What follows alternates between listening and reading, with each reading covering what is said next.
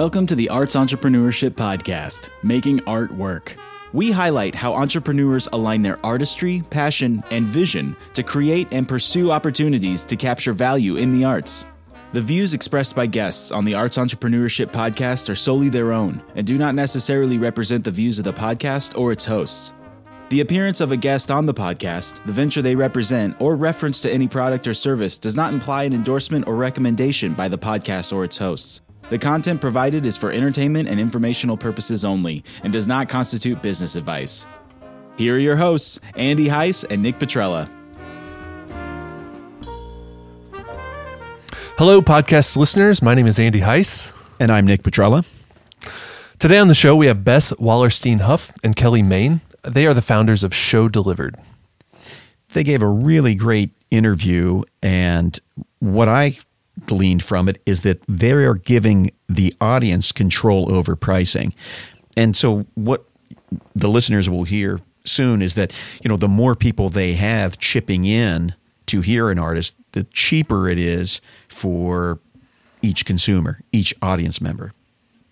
Meanwhile, also, you know, recognizing that artists have been um, one of their big motivations, as we'll hear, is that artists were heavily impacted by uh, the pandemic, and uh, this provided some additional performance opportunities for them uh, to make some make some money, and also increase accessibility and awareness. Yeah, absolutely. Yeah. Well, let's take a listen. This is part two of our interview with Show Delivered. Bess, you're finishing up an MBA. Are there aspects of your business or activities in your business that weren't addressed in your MBA? Sure. I mean, you can sit in a classroom and learn all that you want about anything, and it's a totally different experience when you do it. Um, there are so many factors that go into i mean the pandemic we would we weren't studying businesses that were coming online during a pandemic um, or even being started in 2021 you know most of an mba uh, when you think about businesses that you're studying kind of have that arc of ramping up and the decline and, and what factors have uh, influenced every part of that business journey. But um, you know it's all about people and it's all about having good judgment and uh, collaboration and integrity. And, you know, those things you can talk about in concept, but you can't necessarily um, know how you're going to fare in the moment until you go through the experience. And I will say, you know, it's been a very traumatic year in a lot of ways for many people and, and our, uh, us included. You know, it's, there's with this been sort of that um, emotional and um, mental, uh, you know, download that we've had every day, seeing the community that we love really suffer, and you know that's hard. That's that's hard to say. I'm going to, you know, rise up above um, where I am and say this is this could be something that hurts or it could be an opportunity, and and say no, I'm going to pursue that as an opportunity. Um, so where I think that as an MBA, you get a lot of um, good tools. You know, being able to practice those tools really only come with with taking the leap of faith and trying it, uh, either in practice and business of you know a, a, a established company or doing it in an entrepreneurial space. You mean fig- figuring the weighted average cost of capital for Procter and Gamble hasn't directly applied to starting show delivery? No, it's weird. I, I can calculate a depreciation of a bond, and I hope I never have to do that ever. Yeah. Right. Um, and I awesome. think the real the real achievement in this past year is that I passed that finance class as an artist. I'm with you on this. So my background's in music, and I did my MBA, and certainly uh, corporate finance was well. That'll was come in handy one. when you do the show delivered IPO. There you go. yeah. That'll, right. From your mouth to God's ears. Uh-huh. just remember us. I will. so, as you were speaking, I just thought of a, a follow up question. Um, what's it like starting a business with another person? Two two people working together? I love it. I mean, we're theater people. We want to be around people. I could never have thought have thought of this on my own. I, I, would never have wanted to do it on my own. Um, I and all of my businesses that I've started have been a collaboration because you you balance each other. I mean, Kelly has been amazing to work with she, we, I think we balance each other well. We have different strengths. We have different views, but at the same time, I think that we're really rooted in a lot that is similar. I agree. I, I absolutely am thrilled to work with Bess. She she is absolutely correct that my weaknesses are her strengths, and uh, I think we're both theater nerds, so we we get along in that regard.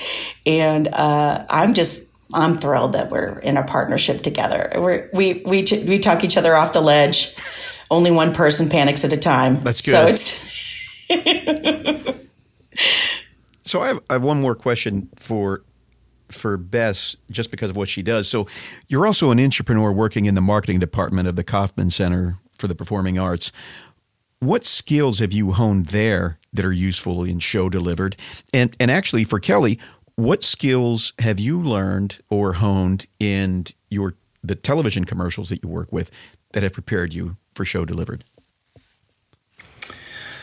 Well, I think at the Kauffman Center and just in my career in general, uh, you know, I I've been able to learn a lot about the industry of how it works, how um, not just in from a marketing space, but just because I also oversee community outreach initiatives and um, help with programming at the Kauffman Center. So I'm I've got my fingers in a, a lot of uh, different aspects of the work that we do, and and all of that really helps inform me in in the performing arts, and I've in in an entrepreneurial space of just um, you know resources you don't you don't know what you don't know until you do it right? So and i've been doing this for a really long time. So i think that was part of my um, my faith that whatever was going to come would be something that we could navigate together. But um, understanding marketing and understanding how to talk to audiences about the performing arts um, i do think that there is at some point um, some language barriers of people who say, I don't know what that means. I don't know what that, you know, the arts are kind of term specific in a lot of ways. And so I've, and I've recognized that, recognized this in my work and knowing that it's not the same when we talk about all kinds of performing arts. So in dance, there's specific language used and, and, you know, classical music and saying, you know, this is hard to get, a new audience to because there's a lot of barriers. They don't even know what this is. You know, they don't, they can't um, imagine this. So we're trying to remove all those barriers that are created maybe internally or externally or otherwise. Um, and I think I've had to maybe struggle in that space a little bit in my career in order to understand, hey, it's, it's something that just doesn't go away and will probably be there still as the pandemic, you know, fades, hopefully in the near future, um, of just how we want to make the performing arts really accessible and how many barriers there are to do that in just in its in the essence of its practice. Um, and I would say that I, because I've been working with small businesses, my job has been to help small businesses advertise for the last 12 years and I've sat across from a bazillion small business owners, and I've watched. Um, I've watched some of them be overly cautious about the importance of marketing and the importance of advertising, and so um, it's been really great to be on the other side of the table and remind myself that that you know you do have to take risks and and it does take courage and it works because I've seen it work over and over again. And so, if someone listening to this were interested in booking uh, a performance with you, or if they're an artist interested in maybe uh, having their services listed with Show Delivered, how would uh, how would how would one go about finding you? Showdelivered.com. There's a page there where you can message us and we come one come all. Yes we want to hear from you.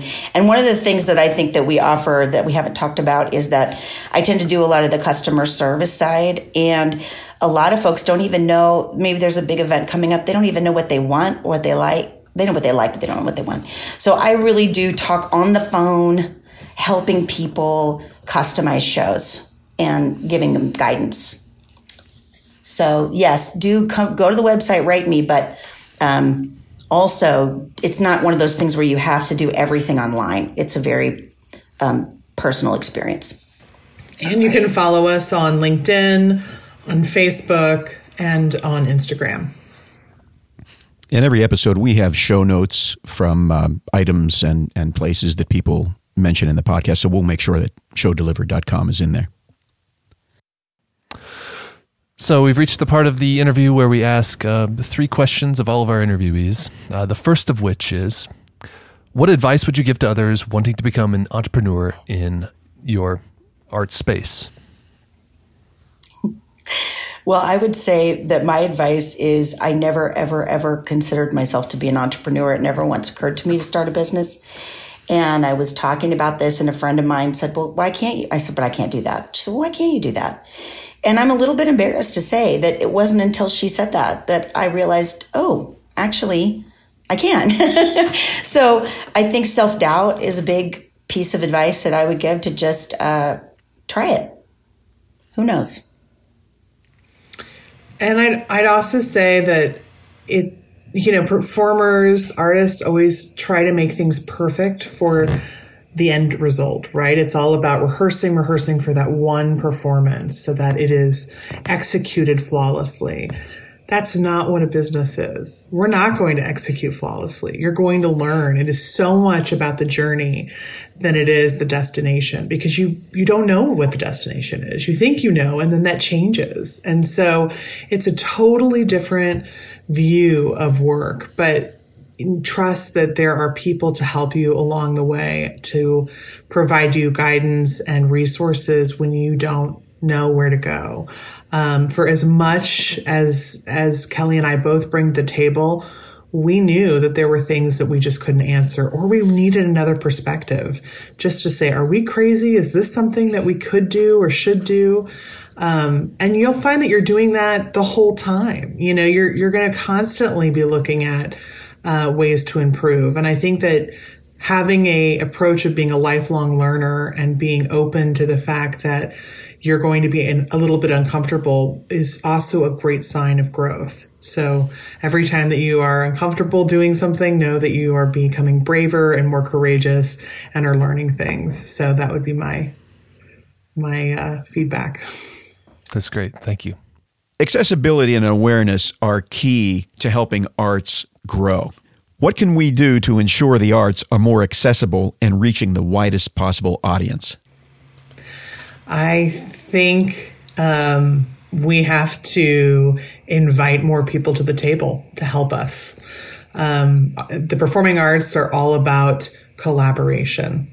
And I mean that not just between artists, but between artists and audiences and all the people it takes to make those two uh, communities talk to one another. So I think partnerships is, uh, and that's something that I've seen kind of happen more and more as people are trying to find new, unique ways to expand their reach and recognizing that you aren't going to be able to reach everyone at once. And it is something that you have to kind of chip away at. And that, you know, just having an invitation to a new um, community or subset or, or patron means the world. People just want to be invited. They want they want to be included. Um, so rem- reminding artists that yes, it's totally important to still maintain your um, patron base or listeners, but but think about ways where you can expand that in a in a way that maybe will even take your work in different directions.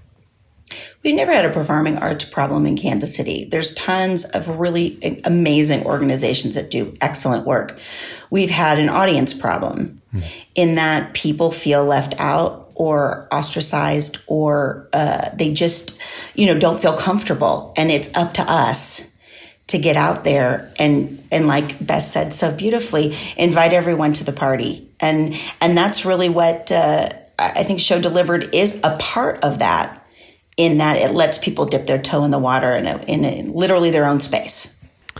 What's the best artistic or entrepreneurial advice you've ever received? Mine is so corny, Bess. I'm going to do it, but it's just so corny. Oh, Lord. So I, I actually started as a dancer, a tap dancer, when I was five years old. And I had this great uh, teacher. Her name was Yvonne Craig. And I, I tapped my cute little self through the heart of America. And um, she would whenever whenever I made a mistake or there was you know something happened, she'd just say, "Keep, just keep smiling, just keep smiling, just keep going. Nobody's going to know you made a mistake, right?" And I think that is a big part of of being an artist is that you do have to say, you know what, it, it's I, I'm going to make mistakes, but if you have confidence and you keep pushing and going, uh, you'll be fine. So just keep smiling. That's cool. You know, for me, I um, just in hearing Kelly's story, um, an example there, I think of a musical that has had a lot of impact on me, which is by Stephen Sondheim called Sunday in the Park with George. And um, it is one of the musicals that no matter when I hear it, no matter where I am, it will always bring me kind of this emotional, you know, catharsis. And there's a song in it called Move On, in which George Seurat uh, is talking to his, um, the character George Seurat is talking to uh, his lover Dot, and uh, they are having to part ways. And um, it's such a tender, beautiful, very emotional moment. And it just says the the lyrics are, "If you don't know where you're going, um, move on." It's it's not about standing still. Uh, the song is about understanding that you're not going to get things perfect, but that you have to keep trying and you have to keep moving on. And that doesn't mean that where you are isn't beautiful and what you haven't done isn't, isn't, isn't special. It's that you have so much more that you can give as an artist. And there's so much more that you can achieve personally and also share with the world. And I think, um, when I think about what inspires me and when I'm in really difficult difficult situations, I go back to the performing arts. That's my. That's my home. Uh, that's what reminds me of of my core values as an artist and as a as a person. And um, you have to move on. And so uh, that's you know the pandemic can't can't keep us down. We have to move on. So um, that's that's my inspiration. Well, Kelly and Bess, thanks so much for being with us today. You gave us a lot of great information. Thank you. It's been a pleasure. Enjoyed this and want to congratulate you on your new launch and yes. for being brave and for doing hard things, but having very valuable conversations with artists. So thank you for including us in that. Absolutely. Thanks a lot. Thanks for listening. If you like this podcast, please subscribe. Visit artsentrepreneurshippodcast.com to learn more about our guest and how you can help support artists, the arts, and this podcast.